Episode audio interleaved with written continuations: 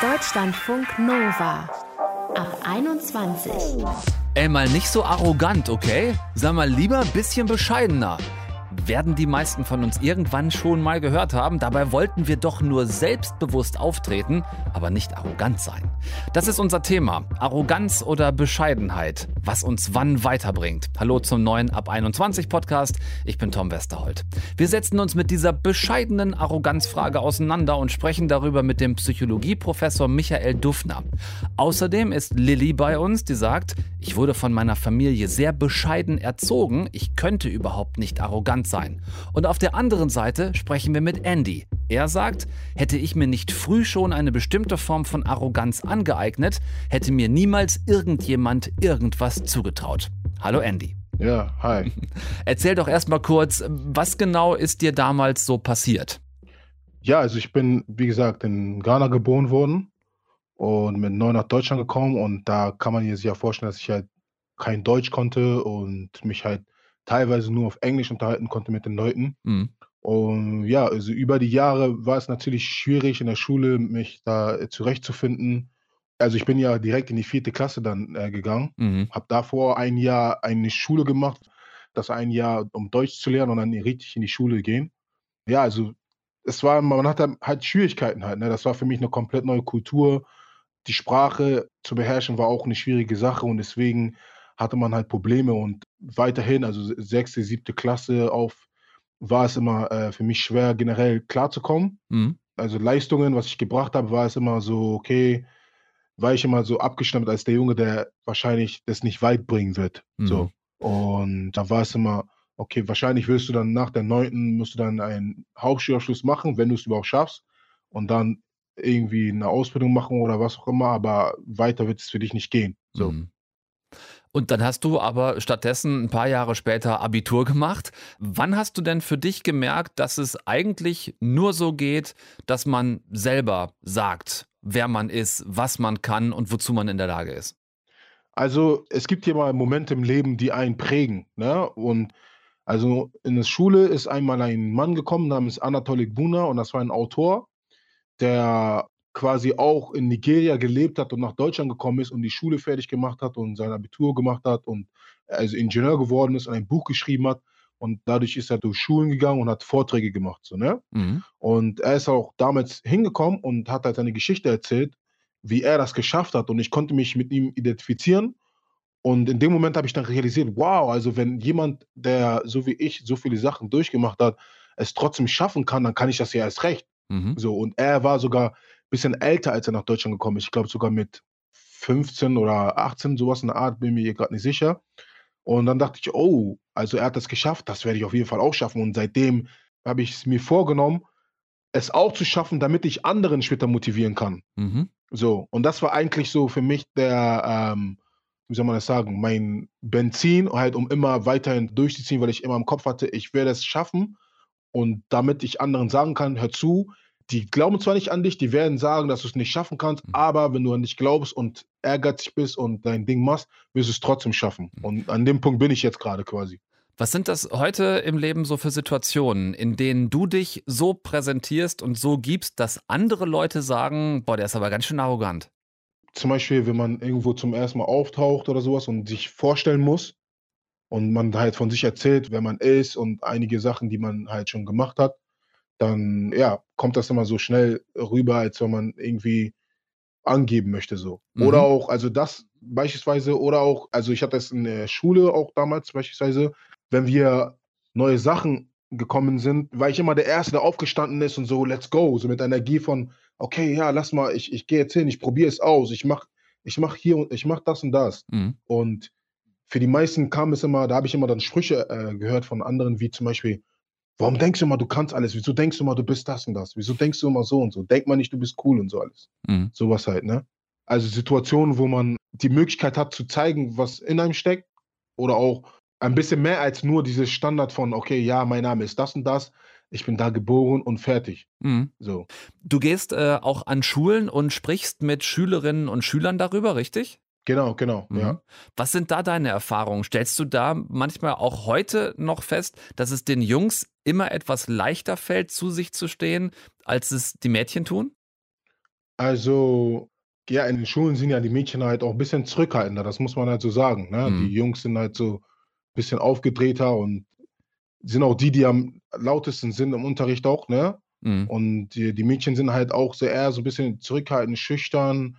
Nicht alle, ne, nicht alle. Es gibt auch welche, die sind also offen und sagen auch was, aber teils halt sind da die Jungs, die immer aktiv sind, ja. Mhm. Was sind so die häufigsten Tipps, die du anderen Schülern gibst, die da vielleicht eher unsicher sind und sich nicht so trauen? Also, was ich beispielsweise jetzt waren wir, ähm, heute in einer Schule und da haben wir Fragen gestellt und da hat man bemerkt, okay, die wurden drangenommen und wollten was sagen, aber es gab dann so Momente, wo die oder bestimmte Sachen, die sie einfach nicht sagen wollten, weil sie wahrscheinlich Angst hatten so. Mhm. Und da gab's auch beispielsweise 'n Schüler, den man rangenommen hat, also gewählt hat, dass er was sagen soll und er, äh, hat dann angefangen zu sprechen und dann hat er irgendwann so zwischendurch: „Oh, wieso melde ich mich eigentlich?“ So. Und dann habe ich ihm gesagt: „Sag, was du denkst. Einfach das, was dir einfällt, sag es. Du brauchst keine Angst zu haben.“ Und so konnte er weiterhin loslegen. Und hat er auch das gesagt, was er sagen wollte so. Mhm. Oder auch ein anderes Beispiel, war es meistens immer so, wenn wir Fragen gestellt haben oder auch Aufgaben gegeben haben und gefragt haben, ob alles verstanden haben, waren alle still, haben nix gesagt, so, ne? Und einige hatten Fragen, aber die wollten nix sagen, weil die nicht die Einzigen sein wollen, die halt 'ne Frage stellen, weil sie dann wahrscheinlich dachten, dann wären die von den anderen so als dumm abgestempelt oder so was. Und dann habe ich denen gesagt: „Leute, fragt. Ihr sollt fragen. Das kostet nichts zu fragen. Also, es ist wichtig, dass ihr fragt. Es passiert nix so.“ Und das gibt ihnen auch wieder dann so 'n bisschen mehr, ähm, wenn sie so was hören, dass sie dann sich melden und dann auch wirklich was sagen. Wenn Arroganz bedeutet, zu sich zu stehen und seine Meinung zu haben, wenn Arroganz das bedeutet, ist es völlig okay, sagt Andy bei uns in Ab 21. Wir können uns, glaube ich, darauf einigen, dass man ja nur, weil man sich ein bisschen Arroganz traut, Andy, nicht gleich unbedingt 'n Arschloch sein muss. Genau.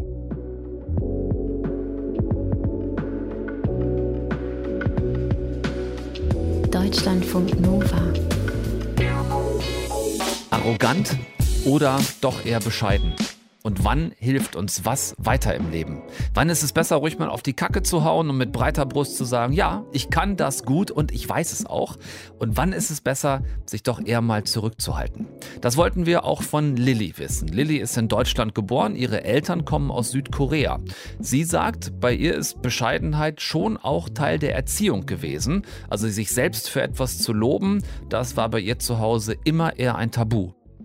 Ja, also meine Eltern haben mir beigebracht, dass es einem nicht zusteht, sich selber zu loben und dass man es auch nicht beurteilen kann und dass eben andere einen loben müssen und es nur dann wirklich gültig ist.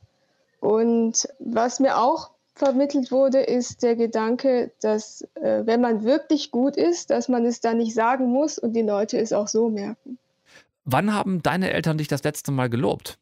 Oh. Oh je, das weiß ich gar nicht. Ich kann mich nicht dran erinnern.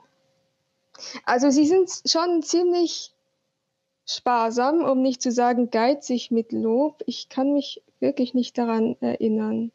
Was aber interessant ist, ist, dass meine Mutter mich oft in meiner Abwesenheit gelobt hat. Das das ist so 'n Sport bei asiatischen Müttern, dass die Mütter gegenseitig damit prahlen, wie toll ihre Kinder sind, äh, wie gute Noten sie haben, dass sie 'n Wettbewerb gewonnen haben und so weiter. Und da hat meine Mutter wohl auch mich paarmal gelobt. Mhm. Und, äh, sag mal, wie fühlst du dich jetzt damit, wenn du in einer Situation bist, in der du denkst, du hast etwas gut gemacht? Äh, ich finde es immer noch sehr schwierig, über mich zu sagen, dass ich das gut gemacht habe. Also, wenn jemand mir sagt, dass ich es gut gemacht habe, dann sage ich einfach „Danke“. Aber von mir aus das zu sagen, fällt mir immer noch schwer. Also, ich komme mir sehr merkwürdig vor, muss ich sagen. Mhm. Bei Bewerbungsgesprächen als Beispiel geht's ja eigentlich darum, dass man sich gut verkaufen kann. Wie hast du dich da bisher so geschlagen? Nicht besonders gut. Also, das fand ich und finde ich immer sehr schwierig. Generell so Wettbewerbssituationen, wo man dann andere ausstechen muss, liegen mir nicht so und ach, ich fand es immer so 'n bisschen affig, dass ich dann angeben muss, aber also, ich habe jetzt erkannt, es ist einfach so 'n bisschen auch 'n Spiel, was jeder eben mitmacht und ja, also, jeder hat tolle Referenzen, deswegen wird man ja auch eingeladen, aber ich glaube, man muss schon so 'n bisschen was von sich zeigen und guten Eindruck hinterlassen. Und wenn jetzt andere mal positiv über dich reden, was löst das dann in dir aus? Ich finde es fast schon pervers. also ein bisschen unverschämt, weil ich ja gelernt habe, dass man das nicht darf. Und irgendwie habe ich dann das so verinnerlicht, also das darf man nicht, das darf kein Mensch. Und ich habe mir das immer verkniffen, aber andere wagen sich dann raus und sagen, ich kann das, so, ich will den Job, die Aufgabe. Ja gut, irgendwann hast du so eine äh, Sperre, dich selber zu loben. Aber könntest du es denn gerne? Ja, das wäre schon gut. Also ich bin auch ein bisschen besser darin geworden. Aber ich denke ja immer, wenn man sich selber lobt, dann finden die anderen das genauso merkwürdig wie ich. Und ich bin dann immer überrascht, wenn ich sehe, wie andere irgendwas präsentieren von sich und dann andere total begeistert sind in vielen Fällen. Und dann denke ich, ach so, das ist doch, es ist erlaubt, sich selber zu loben. Das sagt Lilly, die sich mit dem Thema von heute Abend selbst übrigens an unser Ab 21 Team gewendet hat. Und zwar über unsere WhatsApp-Nummer. Das könnt ihr gerne auch nutzen, wenn euch was auf der Seele brennt, wenn ihr euch beteiligen wollt an einem Thema oder auch gerne mal eins vorschlagen wollt.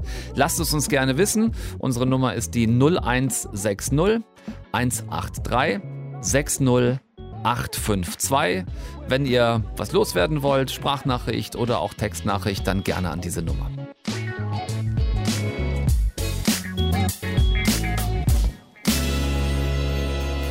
Deutschlandfunk Nova wenn jemand die eigenen Qualitäten besonders hervorhebt, ne, so ich kann das und das sehr gut, dieses und jenes vielleicht sogar besser als andere und darin bin ich übrigens auch ziemlich gut, dann gilt das oft als arrogant. Und das ist nach den allgemeinen Regeln einer guten Kinderstube unfein, das gehört sich nicht, das macht man nicht. Den meisten von uns wird beigebracht, dass man sich lieber etwas zurücknehmen soll, lieber ein bisschen bescheidener sein, als zu fett auf die Kacke hauen.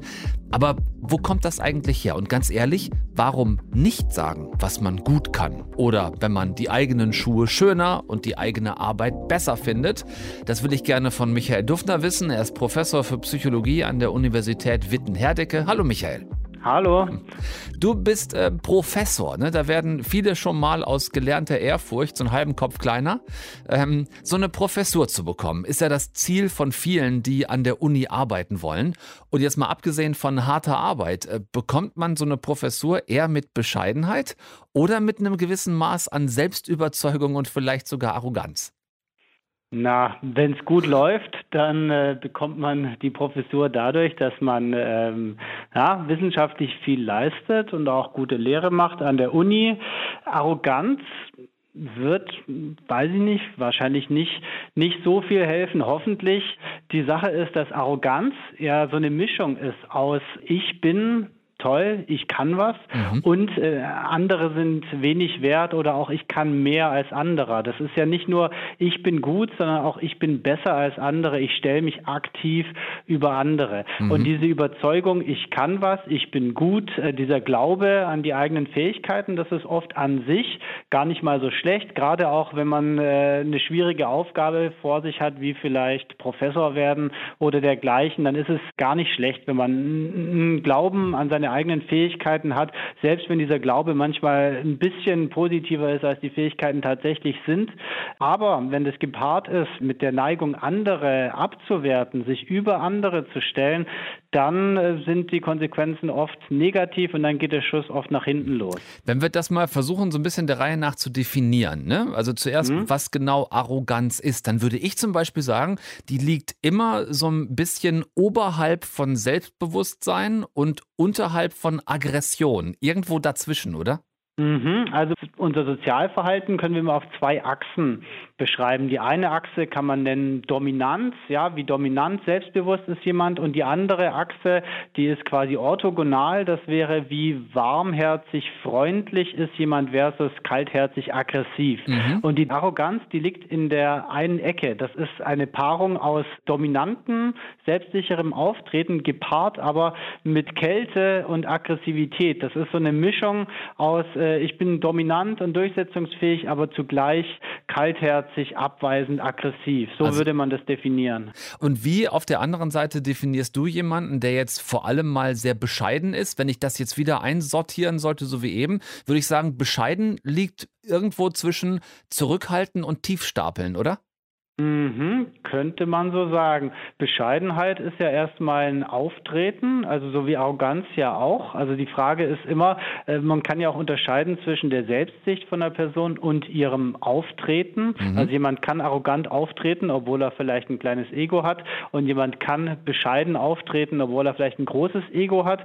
Aber ja, man würde sagen, bescheidenes Auftreten ist Tiefstapeln, sich quasi nicht in den Vordergrund drängen, nicht auf die Kacke hauen sozusagen.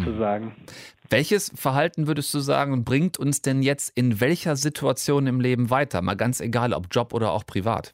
Also was häufig gut funktioniert, hatte ich ja gerade auch schon anklingen lassen, ist an seine eigenen Fähigkeiten und Qualitäten zu glauben. Und da zeigt die Forschung auch, dass es häufig gar nicht mal so sehr darauf ankommt, wie hoch die Qualitäten tatsächlich ausgeprägt sind. Es ist häufig natürlich förderlich, wenn man die Qualitäten auch hat, aber auch wenn die Qualitäten nur mittelmäßig ausgeprägt sind und ich glaube, sie sind ganz toll ausgeprägt, dann hat das eine ganze Reihe von Vorteilen. Einem selber geht es häufig damit besser. Man macht häufig damit auch einen, einen, ersten Eindruck. Aber das ist, wie gesagt, nicht das arrogante Auftreten, sondern das ist erstmal nur die Selbstsicherheit ohne, ohne diese Arroganz. Mhm. Und das hilft in vielen Situationen, gerade wenn es um den ersten Eindruck geht. Also so beim ersten Date oder auch beim Bewerbungsgespräch. Wie gesagt, nicht Arroganz, aber dieses sehr selbstsichere Auftreten, dieser Glaube an die eigenen Fähigkeiten, das ist in solchen gerade in solchen ersten Kennenlernsituationen häufig gut.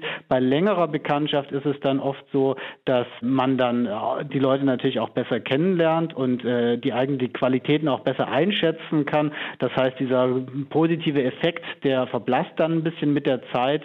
Und ein bescheidenes Auftreten wäre wahrscheinlich auch kulturabhängig. Es gibt auch Kulturen, in denen ist die Norm zur Bescheidenheit viel stärker als hier. Also denken Sie an äh, Fernost, Japan zum Beispiel. Da gibt es eine viel stärkere Norm zur Bescheidenheit als in den USA, sodass man da auch sagen würde, es kommt ein bisschen auf den kulturellen Kontext an, in dem man sich da gerade befindet. Mhm. Woher kommt das, dass es doch geografisch so regionale Unterschiede gibt? Man denkt jetzt bei Zurückhaltung, das ist vielleicht ein furchtbares Klischee, aber man denkt sehr schnell beispielsweise an asiatische Länder, wo das oftmals ja sehr kultiviert wird, eher leise zu sein, zurückhaltend zu sein, sich eben nicht in den Vordergrund zu spielen.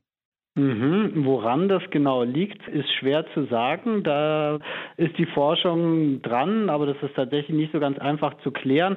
Man sieht es aber auf jeden Fall, dass es schon lange zurückreicht, auch in den philosophischen, religiösen Texten teilweise ist diese Norm schon erkennbar. Also es scheint was tief verwurzeltes in der Kultur zu sein, dass man da quasi eher das Kollektiv hervorhebt, sich auch eher als Teil eines Ganzen sieht und wenn dann beispielsweise beispielsweise Erfolge geschehen, dass man was geschafft hat, dass man dann da tatsächlich dann auch tief stapelt und sagt, ich hätte das gar nicht geschafft ohne die Unterstützung äh, der Leute um mich herum. Ich selber bin gar nicht so gut und so weiter. Also es ist sehr, sehr präsent und, und es gibt schon lange auch. Mhm. Woher kommt, wenn wir jetzt mal das vielleicht doch wieder hier auf uns ein bisschen einkreisen mhm. und mal von unserem angeblich so fortschrittlichen Mitteleuropa sprechen, woher kommt dann auch heute im Jahr 2020 in der Wahrnehmung immer noch so ein krasser Unterschied zwischen Männern und Frauen? Dass man Männern eher zugesteht, zu sich zu stehen und ein bisschen, sag mal jetzt, auf die Kacke zu hauen, was Frauen oftmals, wenn sie ein bisschen selbstbewusster sich geben, viel schneller als Arroganz ausgelegt wird. Ja, das ist die Frage, warum sich das so hartnäckig hält. Tatsächlich halten sich Geschlechtsstereotype auch lange, weil sie häufig äh, kulturell weitergegeben werden. Also man hat dann quasi auch Vorbilder, beispielsweise in den Medien werden bestimmte Bilder transportiert, in den Geschichten, die wir den Kindern vorlesen, werden bestimmte Geschichten transportiert und äh, an diesen Dingen orientiert man sich häufig, bewusst oder unbewusst. Man identifiziert sich teilweise über sein Geschlecht, guckt sich an, äh, ich jetzt als Mann oder ich als als Frau? Was gibt es denn hier für andere äh, Frauen äh, oder was sind denn das für Menschen, die Frauen, die in den Geschichten auftauchen? Und tatsächlich ändert sich das häufig nur relativ langsam. Das ist ein System, was sich dann quasi auch so ein Stück weit selbst aufrecht erhält, weil dann die Geschichten dann wieder diese Rollen verfestigen. Weil es auch äh, viel Erziehung ist so wahrscheinlich, ne? Genau, und die Erziehung spielt dann natürlich dann auch mit rein. Mhm. Gibt es, würdest du sagen, Strategien, einen Mittelweg zu finden zwischen arrogant und bescheiden im Auftreten und vor allem, wie elementar hängt das auch von meinem jeweiligen Gegenüber ab. Denn ich glaube, so ein grundsätzliches Verhalten nach Schema F bringt mich ja auch nicht weiter, wenn ich mein Gegenüber, dem ich mich so verhalte, überhaupt nicht im Blick habe. Mhm. Genau, also ich würde sagen, Mittelweg aus bescheiden und arrogant würde ich, äh, ja, würde ich jetzt äh, wieder nicht so richtig sehen, weil ich eben sagen würde auch wieder, dass eigentlich es gut wäre, auf jeden Fall dieses, ich sage jetzt mal, aggressive, kalte loszuwerden, das bei der Arroganz mit drin steckt. Mhm. Wenn man das schon mal ähm, quasi nicht mehr im Verhalten zeigt oder am besten nicht erlebt, dann ist das schon mal relativ gut, wenn es einfach nur ein selbstbewusstes Auftreten ist, das aber nicht gepaart ist mit interpersonaler Kälte, mit äh, aggressiven, herablassenden Auftreten. Das ist schon mal relativ gut. Und jetzt die Frage, in welchem Kontext. Es ist wahrscheinlich wirklich eine Fähigkeit, dann auch äh, sich anzupassen, also quasi ein bisschen zu spüren auch, in welchen Kontexten es vielleicht angemessener ist, sehr selbstbewusst aufzutreten und auch seine, seine Stärken nicht zu verstecken wie gesagt, Bewerbungsgespräch etc. und in welchen Kontexten es vielleicht nicht so viel bringt und die Leute vielleicht auch nervt, wenn man mhm. hier ständig auf seinen Stärken pocht und die herausstellen muss. Ja, also als Königsdisziplin sozusagen einerseits von sich selbst überzeugt sein, aber in einem Maß, dass es sich auf mein Gegenüber auch genauso überträgt und äh, das Gegenüber nach Möglichkeit nicht denkt, was für ein blöder Arsch. Genau, und vor allem nicht, dass er nicht denkt, der stellt sich hier über mich. Mhm. Das ist das Schlechteste, was passieren kann. Das sagt Michael Duffner heute in der Ab 21, Professor für Psychologie an der Universität Witten-Herdecke. Danke sehr fürs Gespräch. Bitteschön.